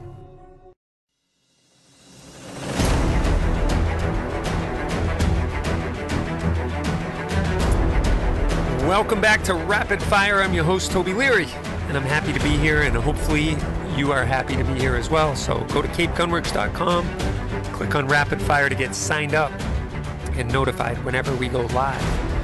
And You never know what you're going to get on this show. You might get me, you might get Russ, you might get somebody else. Who knows? Uh, but for the most part, I'm here and I'm back after a two week sabbatical while I convalesced from the big C. So now I have natural immunity and I don't have to worry anymore. Um, anyway, uh, so before I get back to your questions, uh, there's an article on ammoland.com uh, talking about the Supreme Court case, the New York State Pistol Rifle Association versus uh, Bruen, excuse me, um, and Alan Gottlieb, the founder of Second Amendment Foundation, and he's the executive uh, vice president, believes that uh, a good case was made today by attorney Paul Clement, who used to be a solicitor general uh, for the George Bush administration.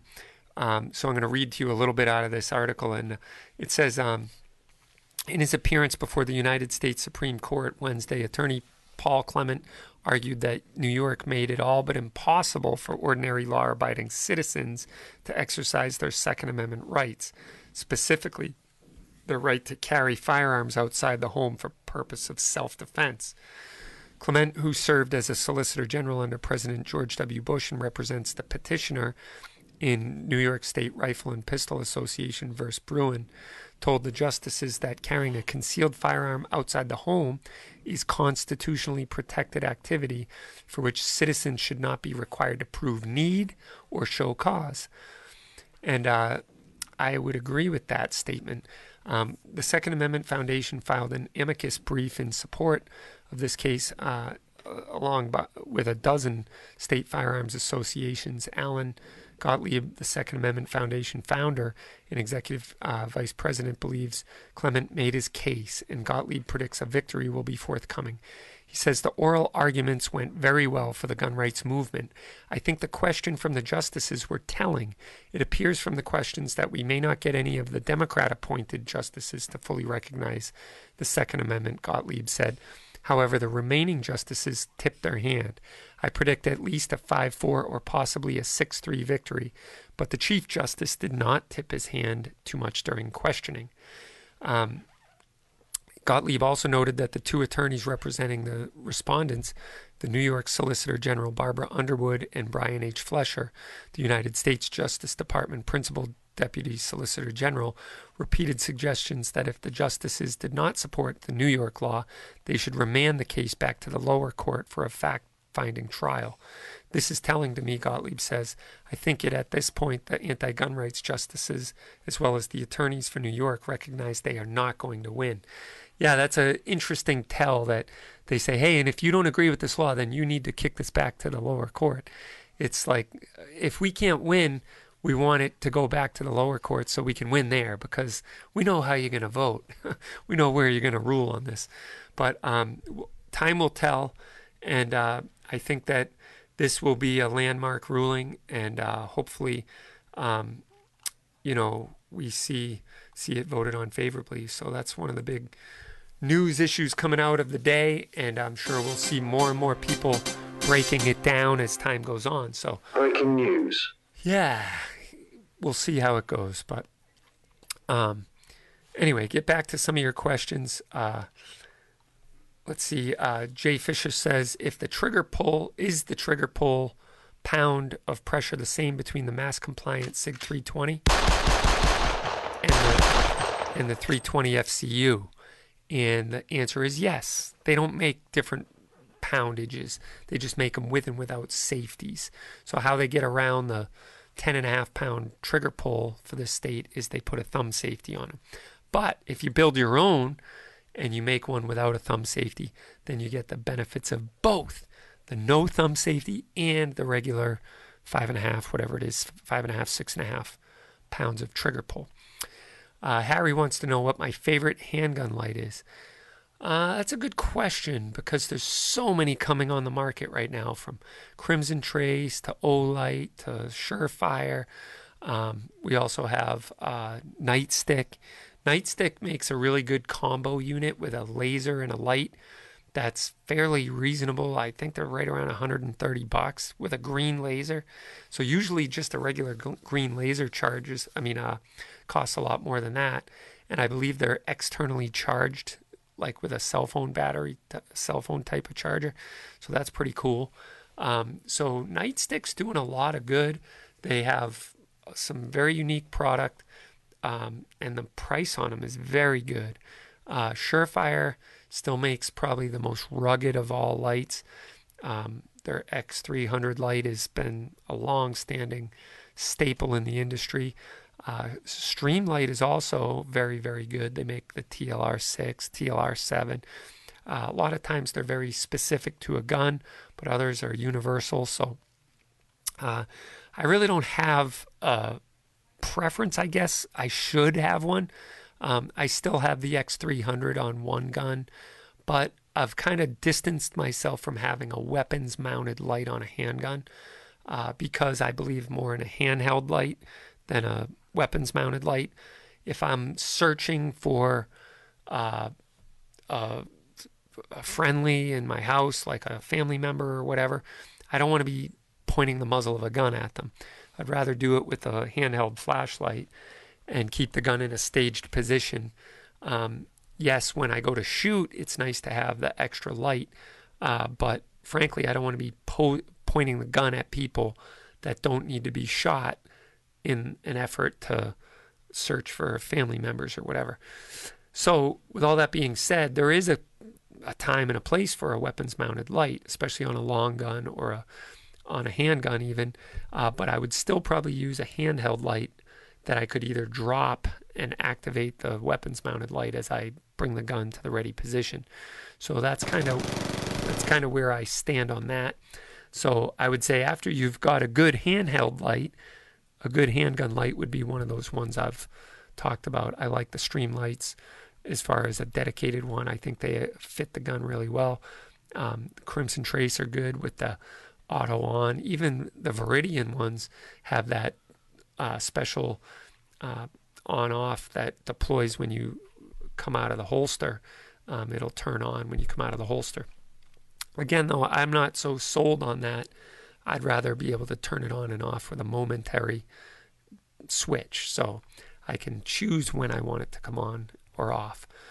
So anyway, hopefully that that uh, that helps you out. I know I just mentioned a lot of gun a lot of gun lights, weapons mounted lights, but come check out what we got. We got a bunch in in stock. And uh, Conan says, "Let's go, Brandon," and it seems to be a very popular phrase these day, days. Um, and yeah, you know what? As far as uh, rights are concerned, I I would 100% eh, agree with that sentiment and say, "Let's go, Brandon." Um, hey, brother, how are you? Uh, I'm getting some people shouting out on the chat. So, um, yeah, that's uh, that's where things stand here at. That's the news around Lake Wobegon. Hopefully, I don't get sued for using that. But if you've ever listened to Prairie Home Companion, you'll know where that comes from. Uh, we got lots of cool guns in the shop. We got all kinds of stuff from Barrett 50 cal M82A1s, which I've been waiting a long time to get, um, to all kinds of handguns. We got some real good specials coming up, coming into the busy season, Christmas season, Black Friday, and all that good stuff. Uh, we got the gunmakers match coming up. Uh, we have archery stuff going on. Hunting season is upon us. We have some good uh, hunting loads. Um, so uh, oh, yeah, we got a bunch of pre ban AK 47s and AR 15s. We got the holy grail of AK 47. Um, it is the Steyr Maadi, the Egyptian made Steyr Maadi. And I used to say that the, the um, Polytech was the holy grail, but I, I don't think so anymore. Because you can get the Polytech Legend, in my opinion, a lot easier than you can a Steyr. And who can tell me what movie made the Steyr famous? Do do do do do do do. Who can tell me where was the Steyr Maadi AK-47 made famous? I'll give you a hint. Wolverines. Come on now. The cult classic. Red Dawn, the real Red Dawn, not the stupid remake.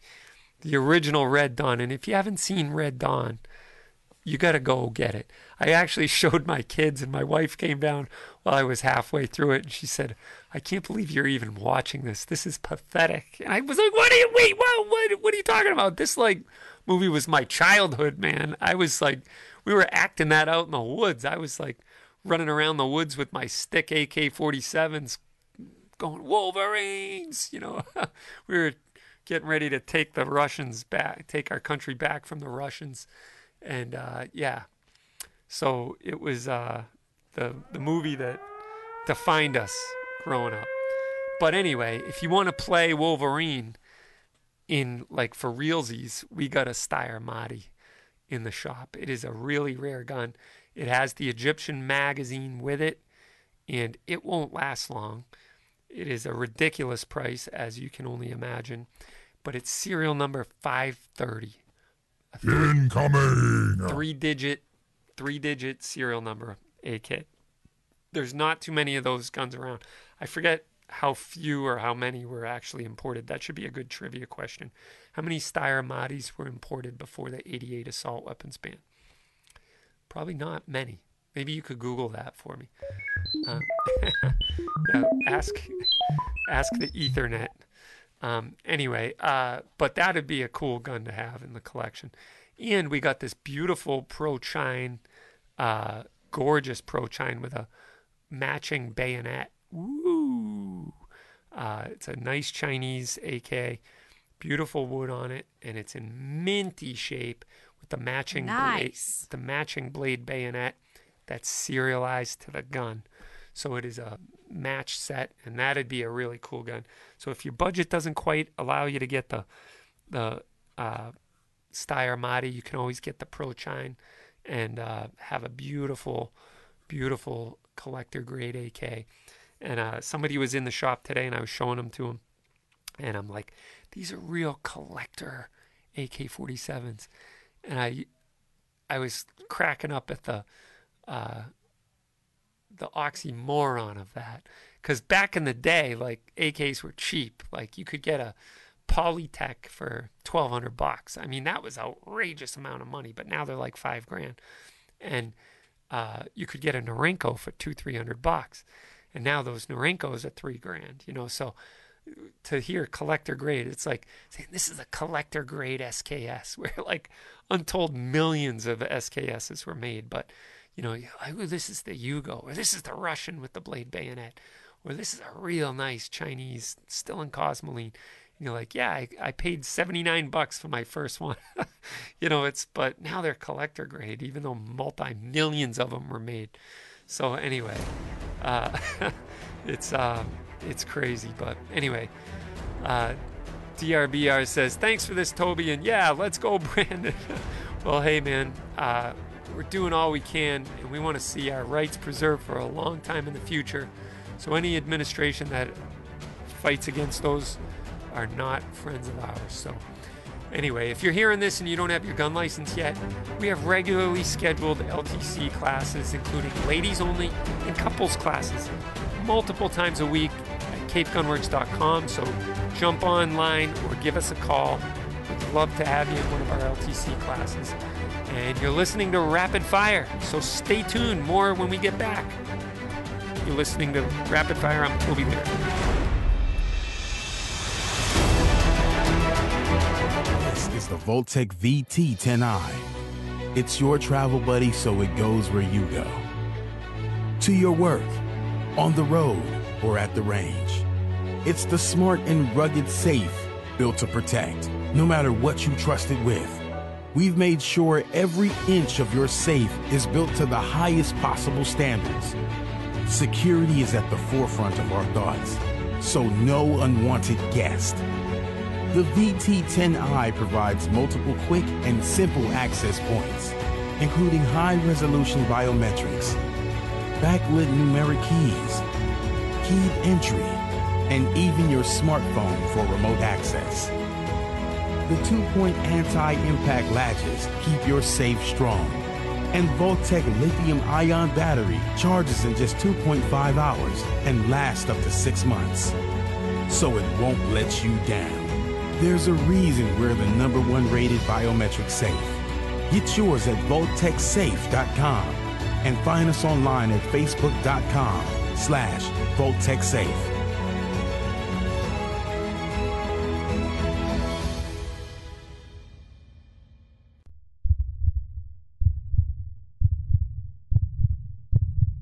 May your tag of a lifetime finally come through. May the snow pile up and the elk come down. May your socks always stay dry. May the herd bull finally break from the herd. And may your aim always stay true. Welcome to the next level. Welcome to the Vortex.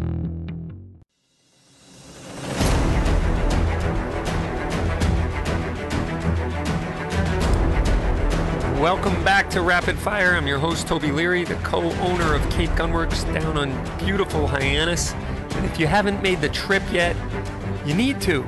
We'd love to have you. And if you haven't been down to see our beautiful range or shoot on our range or come to an event that we have or take a class or come shopping for your next gun, then you need to make the trip. Or why don't you just come down for the Cape Gunworks Gunmakers match this November 20th and 21st. 20th will be the education day. There'll be guys on hand to help you put your gun together if you need some guidance. And we'll have some speakers. Rob Pincus will be here, Firearms Policy Coalition, John Green from Gun Owners Action League.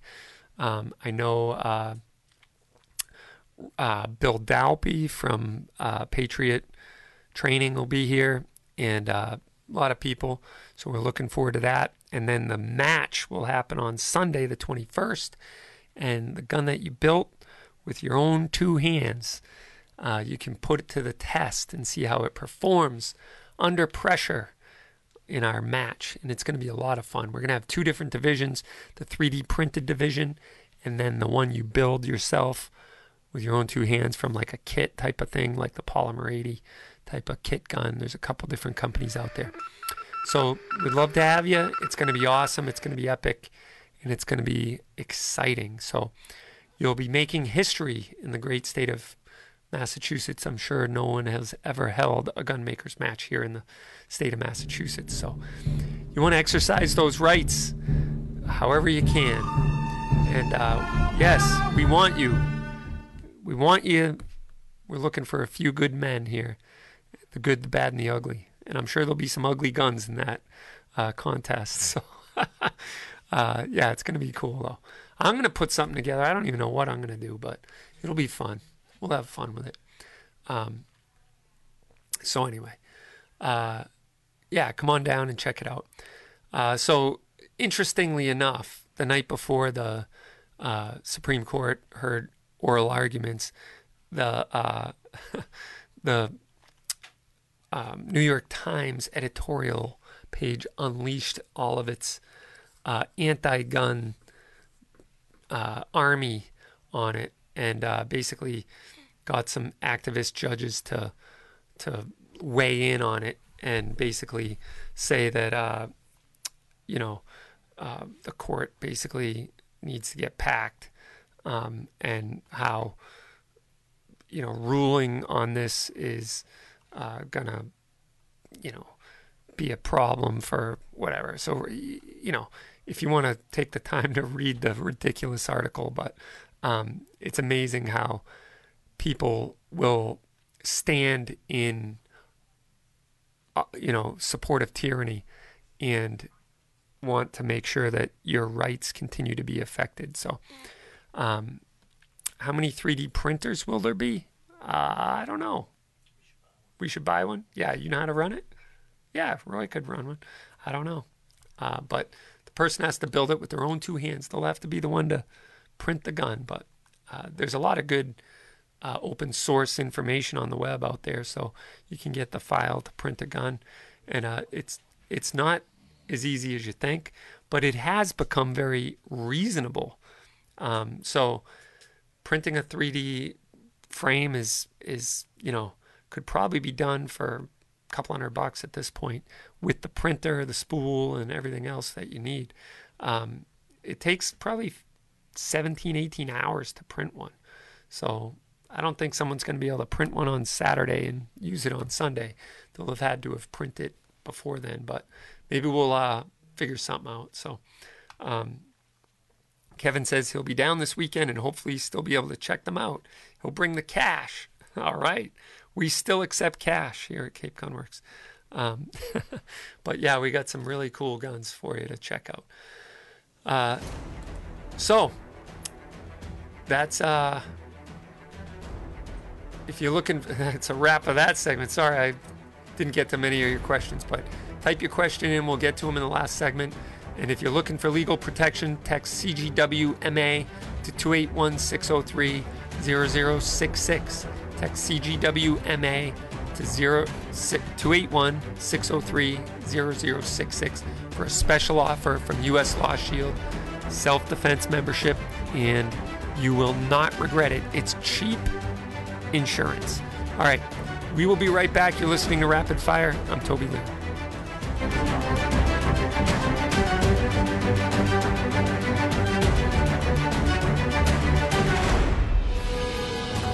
Made in America since 1949. Family owned and operated. Legendary performance.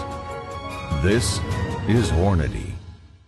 Federal delivers a knockout punch with the leading defensive ammo on the market. Federal Punch hollow points are accurate and reliable in all defensive situations. When you need reliability designed to provide a balanced mix of effective penetration and expansion, you need Punch defensive ammunition from Federal, the leader in nickel plated brass ammo with a sealed primer to deliver reliable feeding and ignition. Get Federal Punch defensive hollow point ammunition here at Cape Gunworks. Snap Safe, featuring a pry resistant 3 16th inch solid steel door, 2300 degree Fahrenheit 1 hour fire shield protection, and a lifetime warranty. Snap Safe, a modular safe with welded safe security.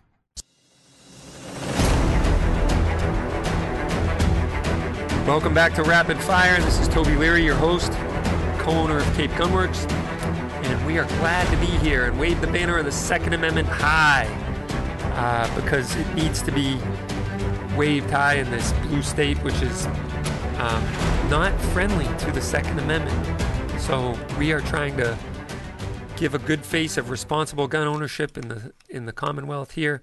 And if you are a patriot behind enemy lines and a gun owner, or you're thinking about becoming a gun owner, well, you're in the right place. You've tuned to the right channel, and would love to have you every week as we, I believe, are the only Second Amendment only show in New England, as far as I know.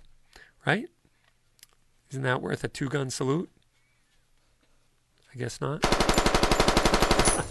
All right. So we're making it rain over here at Cape Gunworks every once in a while. And uh, if you haven't been to the shop, come check us out or visit us online at capegunworks.com and click on Rapid Fire. You can get signed up and be notified whenever we go live. And we would love to have your questions or you can call into the show.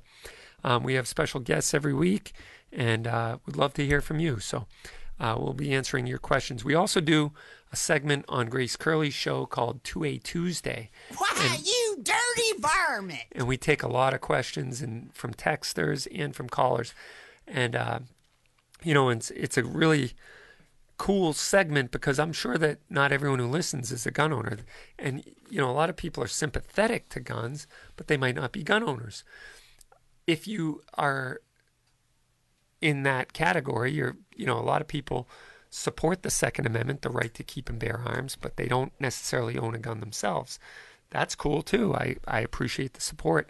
And we would hope that you would take that seriously come election day and you would support uh, pro gun candidates. And it's getting harder and harder in this state um, as fewer and fewer pro gun candidates actually get elected. But hopefully, people will start to organically get involved at the local level and, you know, slowly occupy. Um, community and you know their their county offices and you know it'll grow from there uh, there are some people who have made it into politics in the state level. Like in, uh, you know, we have some local officials here that are at the state house and good Second Amendment uh, supporting um, representatives, but unfortunately, they're you know few and far between, and we'd love to see more get elected. So, but getting involved locally in the school committees and county uh, level uh, offices is huge, and it's the grassroots. It's where the battle really has to be won in order for it to be won on bigger uh, bigger stages. So, anyway, we're here to support all those who do support the Second Amendment, and uh, we support local law enforcement. We support a lo- lot of local charities, veteran charities, and this Saturday is the uh, the gala for the Heroes in Transition. I'm looking forward to going, and I'll see a lot of the great patriots there that who who support uh, the Heroes in Transition, a wonderful charity that we support in our Top Shot Invitational, the golf tournament in the spring, and the shooting tournament on September 11th. And we're looking forward to doing this again next year. So um, if you haven't signed up for that yet, you can go to the website and get signed up for those uh, golf outings and shooting tournaments. If you go to Veterans Top Shot Invitational, uh, the website there, and uh, get signed up for that. It's going to be an exciting time, and both events sold out last time. So um, we're looking for more of the same this year. Uh, so a lot going on out there in the, the world right now. Um, will there be gun kits for purchase, or do we have to pick the kit uh, prior to Saturday? Uh, we will probably have some of the kits available for that on Saturday, but I would say, Kevin, you want to get your stuff together now. Start getting the pieces together, and if you need a hand come on Saturday and we'll give you the instruction that you need to put it all together. Um, but I just think that uh, you're you're probably um, you know want to start your accumulation of those parts now. Um, and LARP is wondering if ammo prices will ever go back to pre-COVID 2019 levels. He's hopeful. Um, I don't see it happening for years to come. I think eventually it'll get there, uh, here's the recipe, in my opinion, of how it's going to get there. No new legislation happens on firearms or ammo. They're already talking about taxing ammo and taxing guns and whatnot. So hopefully that doesn't happen under the current climate. Fortunately, I think that the anti gun politicians are trying to fry bigger fish like trillion dollar spending packages and stuff, which have some gun control and red flag legislation in those, but they can't even get together on that. Also, no more pandemics would have to happen. Like if the Z strain of the whatever COVID 19 doesn't materialize, that needs to happen. We need to stay pandemic free for a while. And I don't care where you come down on what the heck caused all that. Um, but you see how easily it happened. And I don't, you know, there's a lot of debate about how it happened, but it happened. Let's put it that way. Was it manufactured? Was it fake? Was it real? Well, the, the sickness was real for sure. Um, but where did it happen? How did it happen? Is a discussion for another day. But the fact that it happened sent the whole mess and you know sent ammo into the stratosphere. The other thing that needs to happen is no civil unrest. So whenever there's a high demand for ammunition, when there's civil unrest, there's people getting let out of prison or or uh, defunding police departments and riots in the streets and whatnot. That's going to keep the demand for ammo high, and uh, that's going to keep supply low. So um, you know, and the supply chain needs to get fixed. So I don't see any of that happening overnight.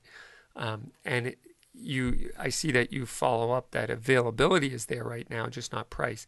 And I would say actually that availability is not there. Um, it artificially is because we're getting ammo in waves, but I still cannot call my distributors and say, hey, send me 10 cases of 9 millimeter. It's not going to happen. I have to get a special buy or a special allocation or a pallet deal from a manufacturer or you know last year's order finally comes in a back order finally ships um, I just recently got like 10 cases of large pistol primers, which I could put out, and reloaders would be like, Yeah, thank you very much. The problem is, I don't have any 45. So I took those 10 cases of uh, 40 uh, large pistol primers and I ship them to Angel Fire so that they can manufacture us 45 ACP because they can't get the primer. And uh, so I'm still overpaying for the ammo and uh, it's still hard to get. So availability is not there, even though it seems like it is because you've walked into a few gun stores and you've been able to buy it. That is just luck of the draw. There's still a lot of um, a lot of gun stores that can't get it. We had a distributor recently call and say that they got I think 250 pallets of nine millimeter, and they offered it to me for more than I'm actually selling it in the shop for right now. And uh, I could have bought as much as I wanted. And I'm like, dang, like I haven't gone, you know, it would have put it back at like 30 to 32 bucks a box of nine mil.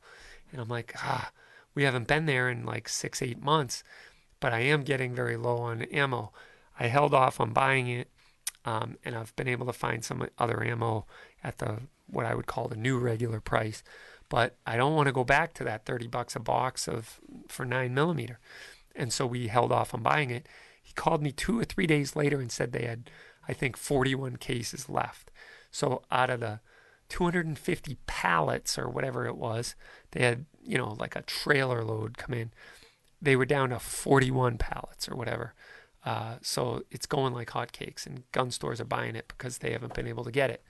So um, yeah, there you have it. It's like, and I talked to Vista, um, which is one of the biggest ammo manufacturers in the country, and they said it's not getting better, unfortunately. So we are, we are getting